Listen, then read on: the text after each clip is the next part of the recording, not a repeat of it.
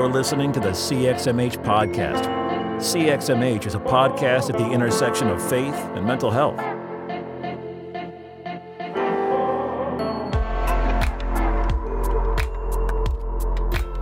Hey, welcome back to the show. My name is Robert Vore, and I'm joined as always by my co host, Dr. Holly Oxhandler. Hey, Holly. Hey, Robert. Just adjusting your mic there. I, like I am. uh, on this week's episode, I talk with therapist Nia Baker about trauma, our nervous systems, and what we can learn about resilience from each other. But first, Holly, how are you today? I'm doing pretty good. How are you doing? I'm good. I'm good. Yeah. It's Friday afternoon when we're it recording is. this. Yeah, it is. Yes.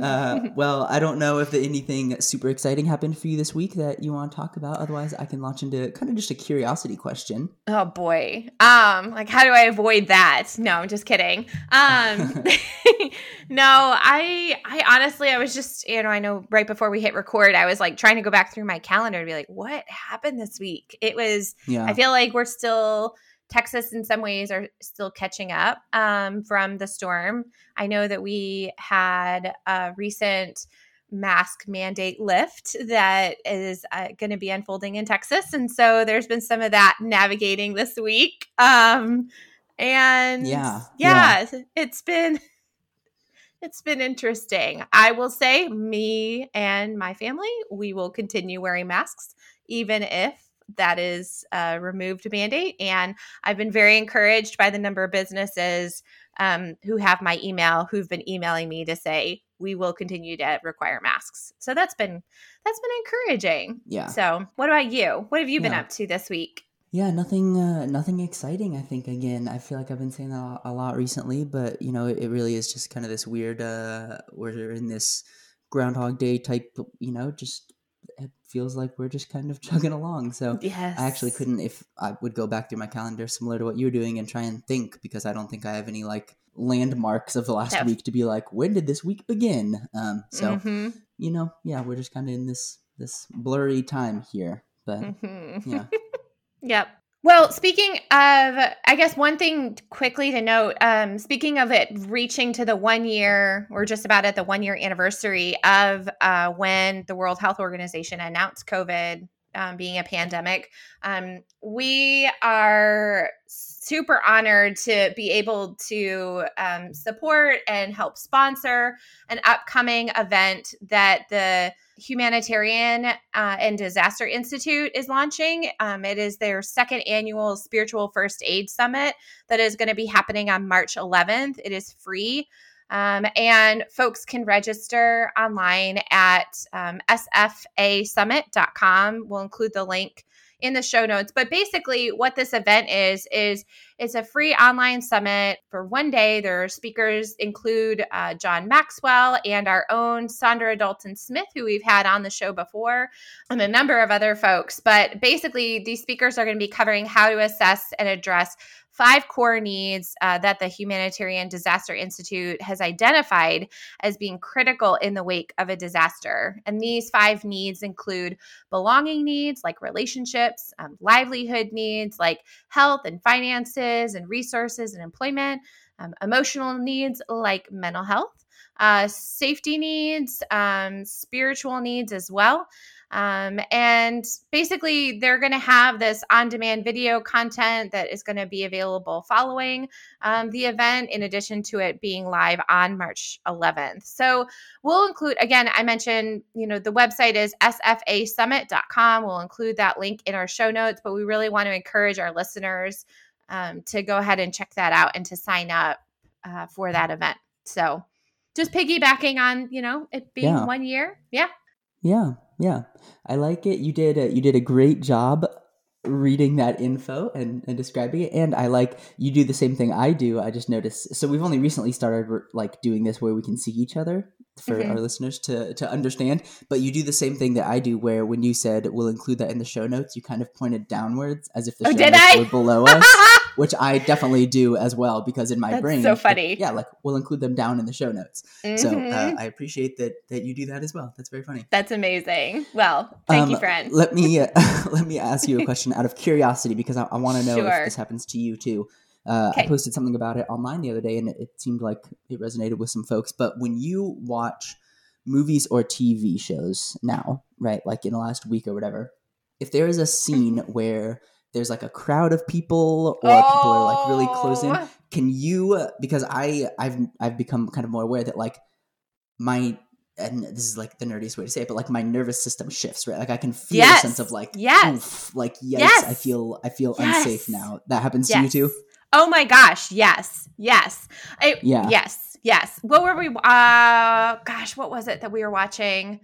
Oh, we were watching Freaky Friday with the kids uh last week Hmm. and I will remember The original or the Lindsay Lohan? the Lindsay Lohan one. Gotcha. Okay. Yeah. Um, but we were watching that and um and I could feel myself like just looking at all the kids in the high school and Yeah. oh yeah, Yeah. oof. It's it's hard. But you have to like kind of jump through some hoops when your brain to be like, wait a minute, this was recorded like long before and you know And it's fictional. It's not, And it's yeah, yeah. fictional, So it's that's right. How that happens? Yeah. yes. Yeah. Yeah. You do the same thing? definitely Yeah. which is interesting because i think i think if we think back even if you're like okay I, I don't i don't like keep track of my nervous system so to speak right when you think back to like watching horror movies or whatever right where like you kind of feel this this discomfort that's essentially the same type of thing that i feel now when i'm like oh all these people are at a party and no one's wearing masks I know. Everyone's gonna get there, sick. right? Yeah. like, okay well this is just a movie you know they're all but um, that kind of sensation so it's it's interesting once you're kind of aware of it of like ooh I, I feel this almost constantly now like watching Yes. fictional things Yes. Yeah, I know. I realized too. I felt it last week and with last week's episode of WandaVision with all of the people Mm. and going trick or treating and you know. Yeah, yeah. Yes. Yep. Mhm. Because Yeah, I actually am starting to watch shows, or at least this one show. this one show this yes, one show. yes. That's right. So I know um, I was not able to join your conversation with our guest this week. Um, do you want to tell our listeners about it? yeah the uh, nervous system was going to be my my Your segue. Look at that. Yes. Um, yeah, so I talk with uh, my friend Nia Baker, who is a therapist here in Atlanta and who has, you'll hear when I read her bio, but kind of uh, this entire background of working with uh, what we might say are like people who've experienced a lot of trauma, right? So, like sexual abuse, uh, homelessness, all sorts of stuff like that. And so we talk about some of why that's so important to her, just the idea of, of, of trauma and what we learn from from people when we kind of view them as like, okay, you have survived this thing, as opposed to like, okay, this thing has been broken, you know, stuff like that. Mhm. But we also get into a lot of kind of nervous system stuff, right? Of like, how do we uh, make each other feel safe, be connected, right? All that type of thing. Um, and she does a great job of explaining it in a way that's not, you know, if you're listening and you're like, what, uh, what is this? I don't, I don't study biology or physiology, Mhm. right? Like, hey, me neither. But like, she does a great job of of explaining it and unpacking it in an understandable way, and then saying like, okay, as as faith leaders, how do we, how is this useful in terms of like our community, right? Things like that. Mhm. And it was just a lot of fun because I love Nia and she's great, and Yeah. it's always fun to to have friends on. So we will get out of the way, especially because I hear a guy doing yard work outside my house here.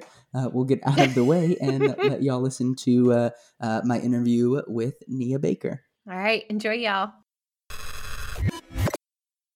All right, today we are so excited to be joined by Nia Baker. Nia is a therapist and the executive director of Active Resilience Counseling and Coaching in Atlanta, as well as working with Beloved Atlanta, a nonprofit organization that works with women who have lived through trafficking, prostitution, and addiction. She has specializations and training in uh, areas like DBT, trauma, working with populations like the homeless, those who have experienced sex trafficking, and more.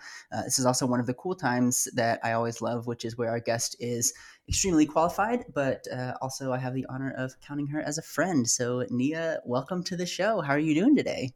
Thank you. I'm happy to be here. I'm doing pretty well, sitting in a warm room with my pup and drinking some Yeah. coffee and getting to talk to a friend. So it's it's a pretty Yeah. good day. I uh, love that. Is there anything else that our audience should know about you that wasn't in your your bio there?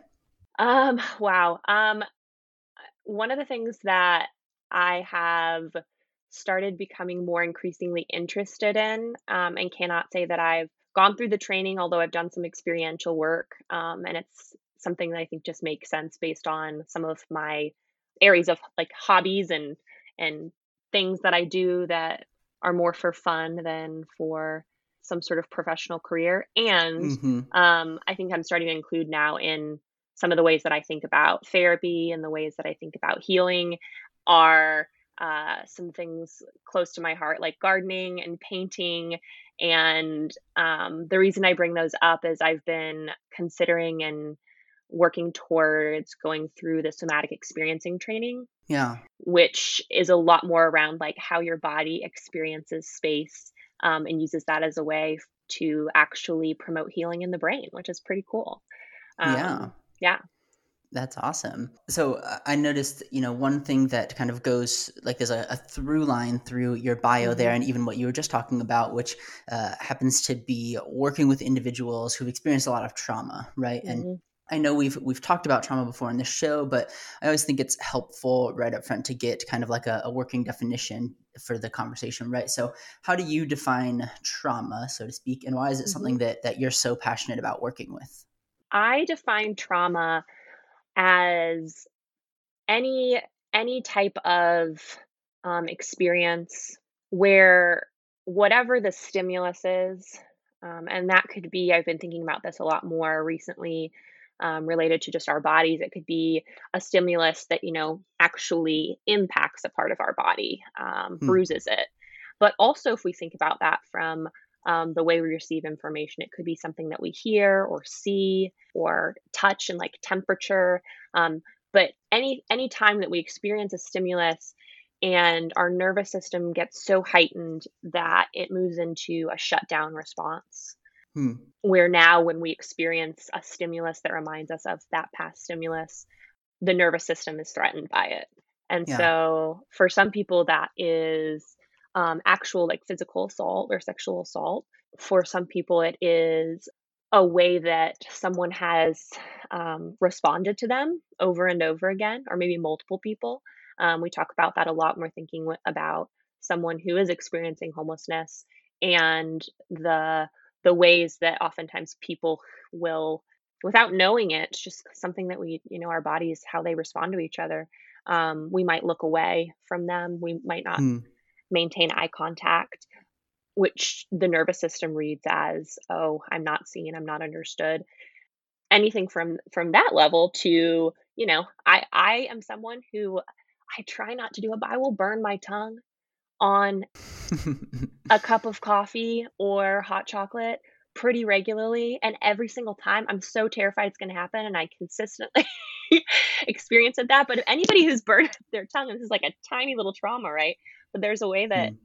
you feel it afterwards it's not just oh wow that was hot and it's over it's oh wow that was hot and now like i my it, it feels raw and so yeah. um, when we're thinking about physical trauma or emotional trauma and emotional trauma is just i mean it's how the nervous system is impacted through um, words and responses related to feeling safe in an environment Yeah. Yeah. I love that kind of broader definition because I know, uh, you know, sometimes we think about trauma in is like kind of this elite level of, you know, has to reach a certain point and and Mhm. I know I think it was uh, Andy Colbert a long time ago on the show talked about kind of this idea of, of capital T trauma and lowercase Mhm. t trauma where like there are this whole range of experiences that we can describe as traumatic and that's Mhm. not taking away from, you know, like oh well if I just call oh I had a bad day that was traumatic that I'm not like downplaying uh, the things that we would say are like you know some people might phrase as actual trauma quote unquote you can see my air Mhm. quotes um, but Uh-huh. there's there's also lower T trauma in terms of like there is kind of a lasting impact and in your Mhm. nervous system and like that type of thing so um, I love that so why why is that you know kind of these various types of traumas that that are listed in your bio and things why is that something that you're so passionate about working with Mm. as as a therapist i get really excited about it because i think well i i've joked with people and i think there are many therapists who might agree with me um, where we well it's the, it's the wounded healer principle right we Hmm. I, I went to therapy school and was really interested in it and excited about it and then looked back a few years later and i was like i think i went to therapy school because i need therapy um, that, was, that was actually what was going on. Yeah. Um, and um, i had never been to therapy before i I went to um, my clinical program. And while I was there, mm. was like, you know, I don't even think that there are these. I, I, I think I was one of those people who I had grown up uh, military family, strong um, faith, a lot of, and a lot of really good things that were a part of my life every day. But there were also a lot of hard things. Yeah. And there wasn't space to process those um, experiences. And and so i don't think i really realized how much those things affected me or impacted me until i started becoming interested in in working with people. Um, and i think i was so drawn to it because it was something where i was i realized like that's where connection is. That's where mm. real authenticity is. And i think i really craved that I craved a place where people could feel safe enough to name what their experiences were and we didn't have to hide from them um, or ignore them so i I actually heard about, became more aware of the sexual exploitation that was occurring in Atlanta and I mean all over the world, but um, Atlanta is the number one city uh, in the United States. And I learned about this in college. One of the corners that they said kind of a lot of this was occurring on was right around the corner from where I went to school. And there was something about understanding that there were people who didn't have the ability to um, create their own safety, that daily, that was something mm. that they just lived, not knowing where they would go next, who would touch them, what words would be said to them, what pain could happen.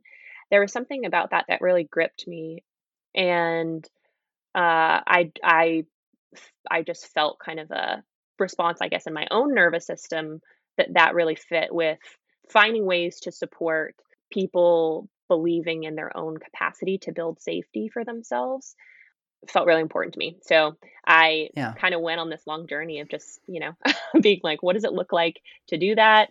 Counseling school, um, working with different populations here in Atlanta, um, working with different nonprofit organizations. Um, and then I, yeah, I, I, do. I now work for uh, Beloved Atlanta and we're a residential program that works with women who have survived addiction, exploitation, trafficking, and prostitution. And there is something about the the women that we work with are amazing. They're both incredibly strong and incredibly vulnerable.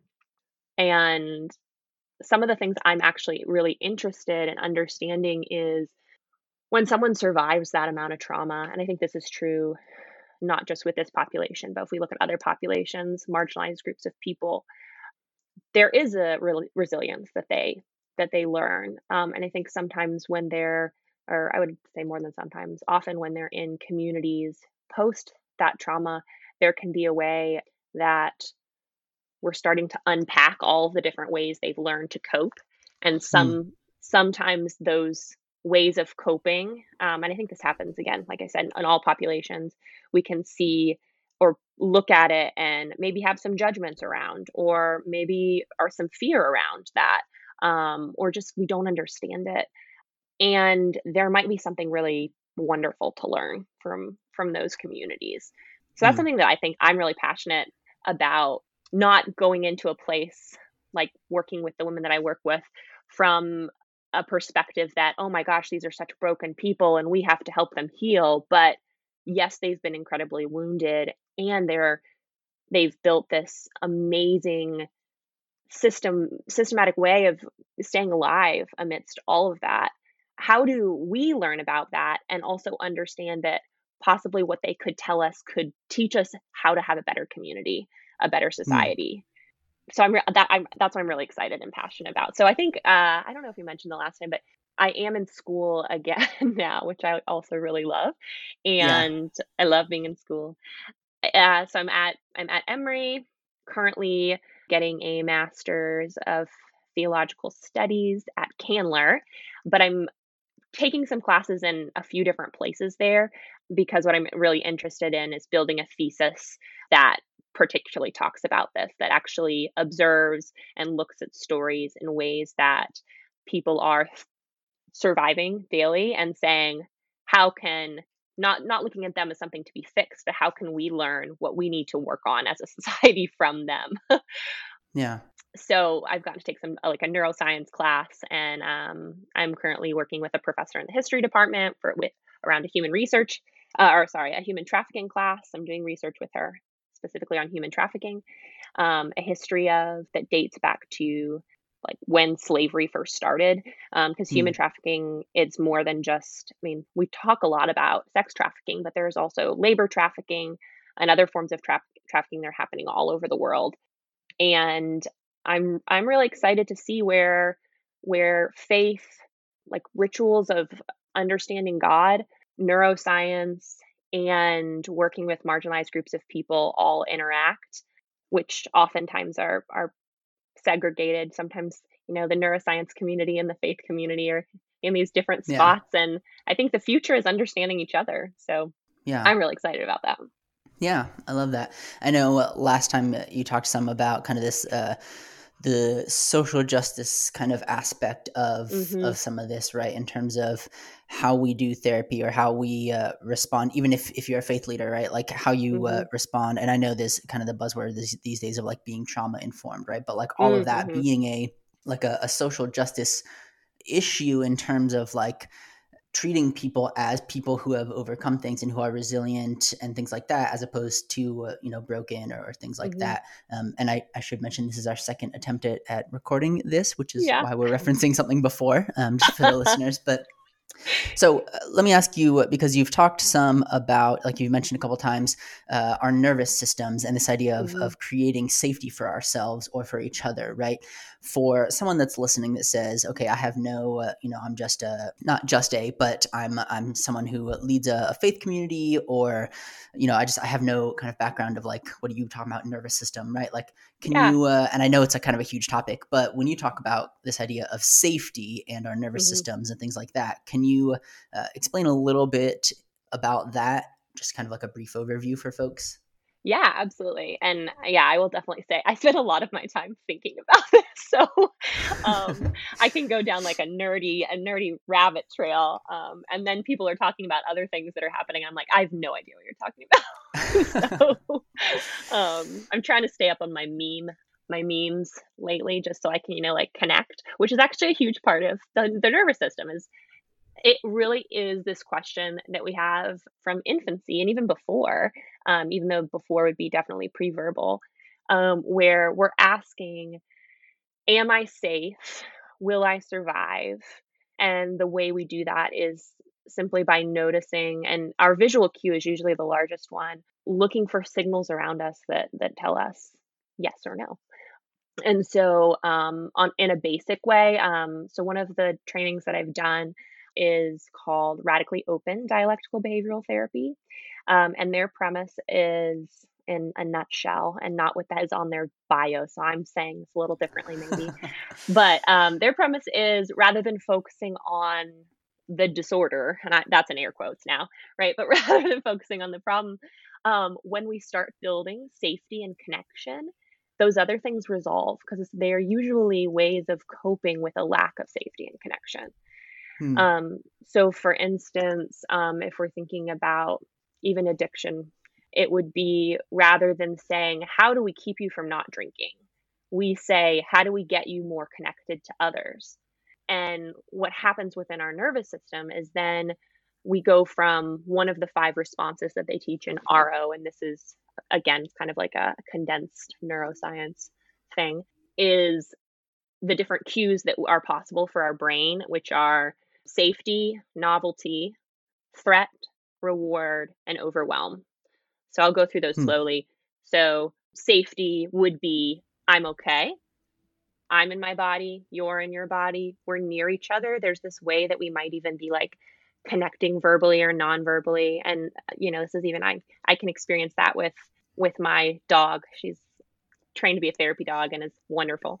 Um, mm-hmm. She can just kind of look at me and chill with me, and I'm like, yeah, I feel it's like that deep breath, that exhale that usually happens.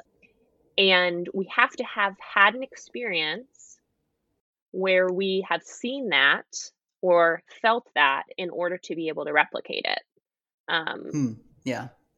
And so that's one of the reasons that when we talk about therapy as a place where you can build safety with another person, even in the midst of the pain you're feeling becomes really important.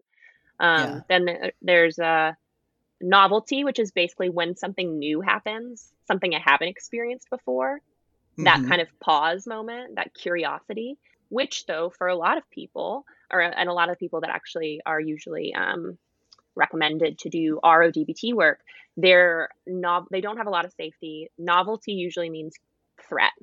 So Hmm. they they will very quickly move into a threat space because they've had experiences that tell them new means threat. So threat cue is fight, flight, or freeze, um, which I think a lot of people are more aware of maybe than ever before. We talk, yeah, like you said, the buzzword of trauma informed, and it's so exciting Mhm. actually that people are more and more able to be like, oh yeah, fight, flight, Yeah. or freeze, Yeah. um, because that's what our brains are doing all day whenever they're experiencing any sort of stress from eh, like an actual threat to my life, like getting hit by a car, or like getting an email from my boss and being like, "Oh gosh, am I Mhm. okay?" Yeah. um, and that's where like the nervous system part comes in too right because if your brain registers a threat then it kind of like the smoke detector Mhm. analogy right like Yep. it sends some communications down and, and this you know Mhm. your body and your brain are constantly interacting right but where okay all of a sudden i get an email from my boss and i'm i feel really sweaty and my Yes. heart elevates and uh, my my skin feels clammy right like all those Yep. things that we associate with fear or anxiety or whatever right like that's what you're Mhm. talking about in terms of mhm. that's where kind of the brain and the nervous system aspect comes in. Yeah, absolutely. And so thinking about it from that way is like, okay, well, if my body's in threat mode a lot of the time, I'm constantly feeling anxiety. There's a way that it's going to be really hard for me to regulate. Now, I Hmm. could think about it from like, uh, are there medications? Sometimes those can be really helpful. Are there um, are there types of therapy so that I can work on this stuff? But it also like is this basic question around am I in an environment where I am constantly feeling some sort of threat cue? What can I understand about that environment and what might be, how might that be a part of the system? And so, Hmm. how can we think about shifting and changing those systems? Stress is a part of everyday life and it's gonna always be a part of it. Um, Yeah. And are there ways that we can also practice um, the balance of the stress and the the connection, the feeling of safety? Um, Hmm. because if we don't what you what will happen is if we're feeling that stress response that threat response over and over and over and over again and the nervous system is like flooded it will move to an overwhelmed space. Um, Yeah. and that's where you'll start hearing terms like dissociation numbed out. And it's the body's way of saying you know what? I don't have the resource for this. I'm tired. And and for some people it can be hard to even notice they're in that space because they could just it could just kind of appear like a flat um, affect. And so it doesn't really look like they're in distress. And inwardly their bodies are saying i'm in so much distress right now i i can't even be physically present um, yeah. and so it's really interesting to say okay rather rather than rather than just kind of finding ways to alleviate it what are some ways that we can also support our nervous system um, Hmm. so that it's not as tired or overwhelmed um, and that's where some of these like bottom up approaches i know that you all uh, in the past had uh, dr jerome lubbe on here talking about Yeah. how he does a lot of the bottom up processes and work and i'm Mhm. really thankful for um, what i've gotten to learn from him around that because i do think it's like we're we're in this whole body whole system place of asking yeah how do we care for each other how do we care for each other well um Yeah. am i am i allowed to like drop a book recommendation is that a weird thing No, yeah, go for it. Of course. can i do that um i'm reading a book right now by andrew newberg but it is about the he basically has done a lot of research on looking at faith from a neuroscience perspective so he would call himself a neuroscience who's just who's like very curious about faith um, Mhm. and so um, one of the things that he's talking so much about in this book though is these different patterns of connection meditation prayer um, community that can become a, a base of resilience and so how we think about what we what we practice together in community at church um, in groups of friends is really important and i know that that's also a really important thing right now and a really challenging thing right now Yeah. Um, yeah. So is it was that one um is that how God can shape your brain or cuz Yes. I know he has a couple. I know actually I think we've recommended before. Words can change your brain. Okay. It's him and someone else, but I know he Yeah. has a couple. Yes. Oh, that's awesome. Well, great. Yeah. This is it's how God changes your brain. Yep. Okay, so I want to come back to some of that bottom up stuff, but you were you were listing things, and I want to make sure we, if somebody's listening and they say, "Oh, you were listing things," and then you stopped. Um, Yeah. So you were talking about safety, novelty. Threat, reward, and overwhelm. And I think the only one then we didn't say was reward. Um, reward is the cue that is mostly related to um, some sort of like dopamine response. So it's where we're going to get excited, right? We have this thought that or, or image in our brain that if we follow through on something, there will be a reward for us at the end. And so for some people, um, it could be that I'm going back and forth between threat and reward, threat and reward, threat and reward, which again, if I'm only in reward and I'm not actually getting to safety, my body still never gets the chance to rest. Um, I think that's one thing that Hmm. we sometimes get confused about because we think, oh, you know what? I'm just so tired. I'm so stressed out. What I really need is something that distracts me or gives me some energy or excitement or something, right? And that might be wonderful. And at the same time, it is also using our resources. Being excited uses resources.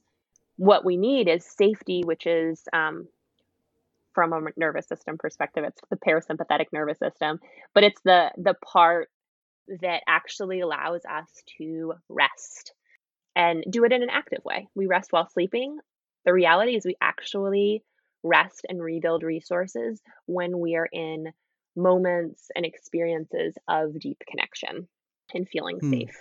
Yeah, that's uh, that's interesting. I want to highlight that because you said uh, when you're in the reward state, right? You're that's Mhm. still not a safety state, right? Like uh, Mm-mm. reward is still exciting, and we think Uh-huh. about exciting as a positive, but exciting kind of at the base level means like I am excited, like I'm activated, right? And so that's still not a like calm, resting, restorative state, and that, Mhm. that's a really interesting point, particularly uh, you know I think these days when the connection is harder, and so much of what we Mhm. do, uh, you know, whether it's online spaces where we Mhm. get rewards from you know kind of the the connection of dopamine hits from like people liking our stuff or Yes. eating foods or doing exciting right like but that connection um, and like the difference between those i think is it's probably a, a really good point yeah Yeah, yeah. And it, and then it, it asks like it kind of leads me to ask the question how we foster then these spaces of connection and safety. How do we do that in the therapy room? Um, how do I do that with my clients? Especially, I mean, for people who've had, yes, they've experienced a lot of trauma, so therefore they're more resilient, some would say, right? They're more capable of when something painful happens, getting through it. While at the same time, they're also uh, much more threat sensitive because when some because they have to be aware uh, that we talk about that as like the hypervigilance right they we become more we, we're constantly assessing we're constantly looking around just kind of making sure i'm i'm okay that's actually what's helped me survive in some ways Hmm. um, it's also left me Yeah. really tired um, so how do we support spaces where we know that there's going to be breaks in the connection or breaks in the safety and are still able to respond to it in a way that actually increases safety.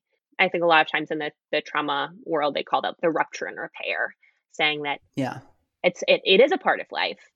And how do we continue practicing the repair part? Hmm. i love that so uh, you mentioned uh, a little bit ago forget these notes we're doing our own thing now Yeah. Uh, this is look holly's not here and you and i are friends so we're talking and i'm going off uh, off script um I love it. but so you mentioned this idea of bottom up exercises or, or ways Mm-hmm. to support kind of our nervous system right a can you uh, explain the term bottom up as opposed to top Mm. down for our listeners Mhm. again this is a thing that we've mentioned a couple times but i know not everyone has listened to 100 whatever episodes and taken notes but can you explain uh, kind of the the language there and then give some ideas if someone says okay what you're saying makes sense uh, obviously Mhm. step one is like kind of becoming more aware of what my nervous system is doing at any point in time but then what do you mean bottom up like how could i do that kind of moment to moment when Mm. i notice okay actually i think i am feeling unsafe hmm Absolutely. So bottom up versus top down. Top down is when we would we would use something. I'll just throw out a therapy term, CBT, is top down. Right. so cognitive based. Anything that it's like, okay, if I can change, if I can notice that what I'm thinking right now is that I am in a threatening situation and I can tell myself I'm not in a threatening situation. I'm going to be okay. I'm going to get through this. That would be a top down because what happens is I change that thought. That thought impacts my brain, impacts my nervous system. Like you said before, maybe my heart rate was going really quickly. And if I repeat that self, repeat that phrase over and over to myself, maybe I notice like, I'm breathing more slowly. Okay, I'm breathing more slowly because I'm having that that thought. I'm going to be okay. Yeah. And and that's really helpful for some people. For some people to be able to notice their thought and then change the thought. Bottom up is saying rather than try to change the thought, how do I change the experience? Um, and the Mm. reality is, I can't really change everything that's going on around me. So I have to ask, what can I change? Mm. Uh, and what I can change is my um, my connection or my my sensory experience. So I think about five senses, um, and I think about kind of a sixth part of that is related to our breathing. That's something that we we can um, slow. Um, and so I know that one of the things that is a great way of practicing a bottom up shift or response to support my nervous system is being like regularly more attuned to my breathing and giving myself the chance. This actually happened the other day. I was doing errands and I just, you know, had a couple of things, not a lot going on, but I was just noticing my anxiety is really high right now. And I'm not, I'm not even sure. And I think a lot of us can relate to that. I'm like, I don't even know where this is coming from. It's not like hmm I see something or something just happened, it's just something in my body. And so in that moment rather than try to figure out what's going on, what's happening, or try to tell myself something different than what I'm experiencing. Um, what I shifted to is saying, okay, how can I just breathe more slowly right now? Is it possible Yeah. for me to breathe in? And different people use different lengths, but breathe in and then breathe out slowly in a way that my body, from a like we said, the bottom up place, my body starts experiencing safety before my brain, my mind does that, the cognitive prefrontal cortex. Um, Yeah. we can also do that by adding something sensory that might create some soothing or connection. So uh, I think it's so it's so wonderful. I think if we're really wanting to understand bottom up processing, all we have to do is look at kids and what they do when they're feeling scared, because they teach us. um, so I think that and and and not all. I mean, there are children, some children, right, who really struggle in this area. So not every child might have learned how to soothe themselves. Um, that's one of the things that we really focus on, especially with people who've experienced trauma. There's a way that maybe there something impeded that, something got in the way of them learning that. Yeah. Um, but if you look at a kid who's just like outside running around and does have the capacity to soothe themselves, a two year old falls down, cries, maybe sticks his thumb in his mouth, and then you might even see him hold his t shirt for a second and just kind of rub it. Mm. Yeah. And there's a way that in that moment, he's like, he's soothing himself. He's connected. He's like sucking his thumb, doing something oral just to kind of like that, that, um, that sensory kind of physical sensation. Um, Yeah. it, he's rubbing his t-shirt, some sort of soothing response. It's like, I'm, I'm here. This is a pleasant possible sensation versus focusing hmm on the pain of falling down or the embarrassment. And so as adults, there are ways that if we say, one, are there, how can I include some of those things in my life? Um, it might not be sucking your thumb. Uh, but but it's Yeah. also really interesting. We might have we might realize there are some judgments that we have about different things that are maybe appropriate or not appropriate. But if I'm somebody who has anxiety, what is something that I can do that might be a bottom up way of reminding myself that I'm okay? It could be something as Mm. simple as in a meeting or in a place where there's more self consciousness because of whoever I'm with, sitting and putting my hand over my chest and just holding it there and breathing and like being Yeah. slow um, with myself and compassionate. Uh, there's also things that are a little more extreme that I was listening to a podcast the other day. A guy who is millionaire, billionaire, I don't even know. These are the things, right, that I don't pay as much attention to. And so they're like, how do you not know his name and what he does? And I'm like, I don't know. I was thinking about his nervous system. That's what I was thinking about. Um, but he was saying that one of the things that he's done that has been so helpful is taking a, a freezing cold bath every morning because he's he is reminding his nervous system that you can be in a space that's uncomfortable and be okay. yeah. The, the and what we know about cold from a bottom up process is when you when the body um, it's called the dive reflex when the body is submerged like if you dive underwater but this happens also if you're just like in a very cold space or even if you're like washing your hands in cold water and are like really submerging them what will happen is you hold your breath to some degree right if you do go underwater hopefully um, but there's also a way that naturally our body is designed that our heart rate slows.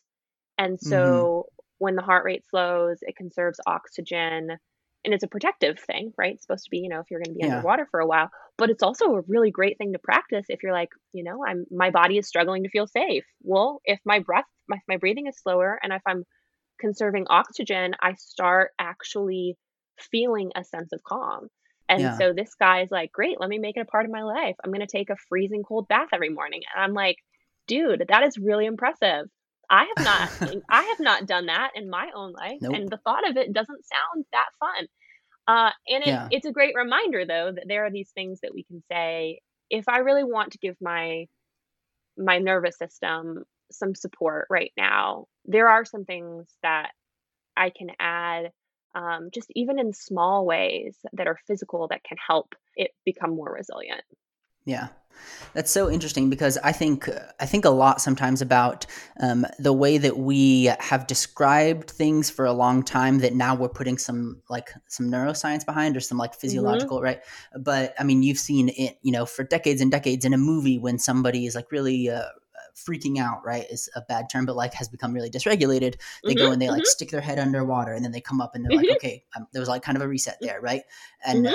that we've known that works for a long time. In, Yeah. We've written it in movies and stuff. And then now we're kind of getting to like, oh, okay, because your body slows down your heart rate to try and conserve. Yeah. Or, you know, uh, even phrases, right? People are like, okay, go, you know, go for a walk and cool off, right? This idea of like yeah. lower the temperature, right? Like all these types of ways that we have Yeah. known some of this, but where the kind of the science is coming to like back up our our phrases or, you know, um, Mhm. things like that. But the, if we can kind of be intentional about, okay, what's happening here, maybe that helps me understand so that I don't feel as silly if I say, okay, I'm going to go wash my hands and it makes me feel better. Then Yep. maybe that's totally fine, right? Like if I wash my hands in cold water before I give a presentation at work, cool, you know, like, Yeah. um, yeah. So I love that.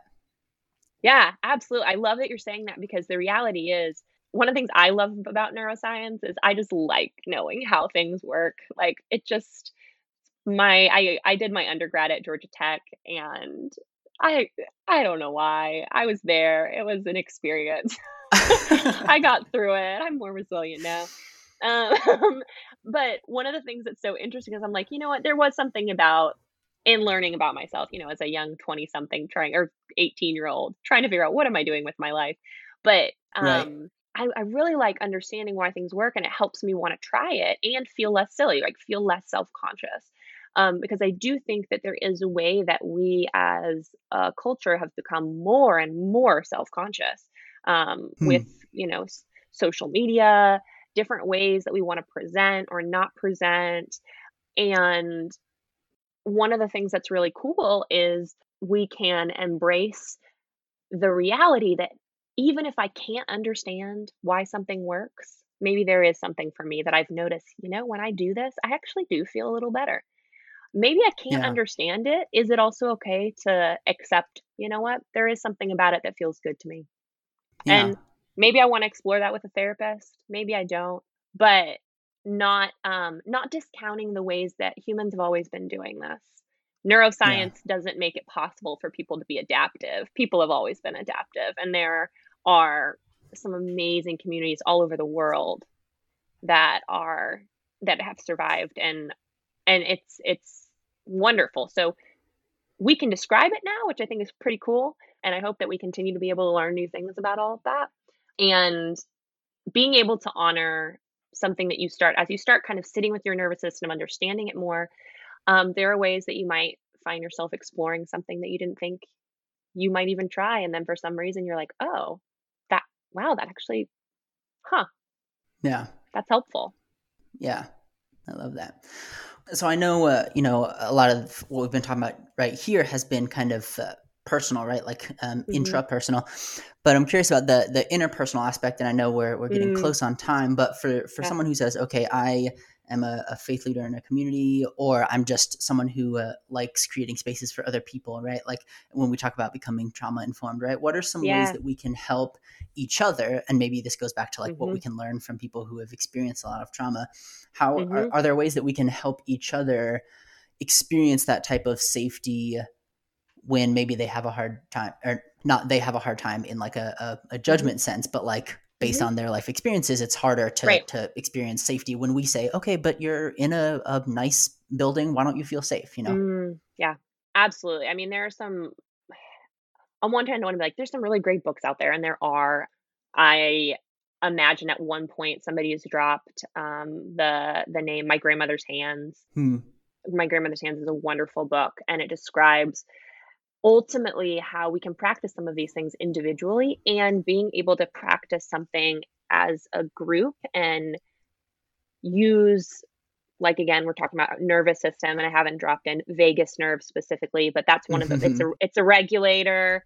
And when we're practicing things that activate some brief things like humming singing anything that is kind of like a chant something that people are doing together even paying attention to our breathing and intentionally breathing more slowly when we're with each other. I mean, starting a meeting by saying, um, hey, as we get started, why don't like, can we all just take like three breaths together just to kind of clear our heads? And I mean, for in a faith community, even say, you know, like allow ourselves to be present to this moment and what God has to say.